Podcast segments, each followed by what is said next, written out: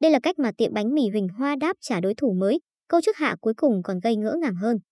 Mới buổi sáng ngày giữa tháng cuối cùng của năm 2021, cả mạng xã hội được fan dậy sóng trước thông tin tiệm bánh mì bà Huynh khẳng định tách ra từ bánh mì Huỳnh Hoa nổi tiếng, chơi lớn bằng cách cho khách mua một được tặng một. Sức ảnh hưởng của drama này cộng với chương trình khuyến mãi hấp dẫn khiến tiệm bánh mì bà Huynh rơi vào cảnh chật kín khách, phải đóng cửa nghỉ từ sớm vì hết sạch hàng.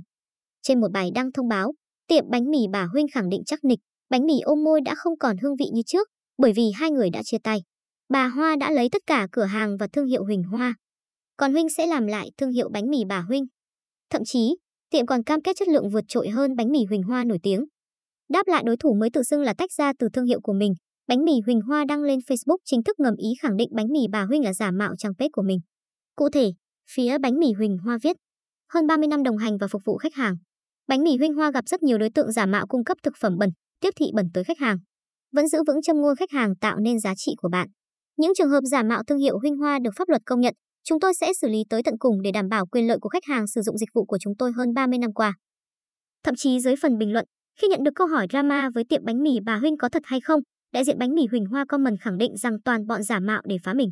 Trước màn bắt battle căng cực này, một tài khoản Facebook bày tỏ ý kiến, giờ cũng chẳng nên tin về phía nào đâu. Hai chị chủ cùng lên clip thì mới tin nổi. Hiện tại, toàn bộ diễn biến của drama bánh mì xẻ đôi, huynh, hoa đại chiến đều được chúng tôi cập nhật thường xuyên.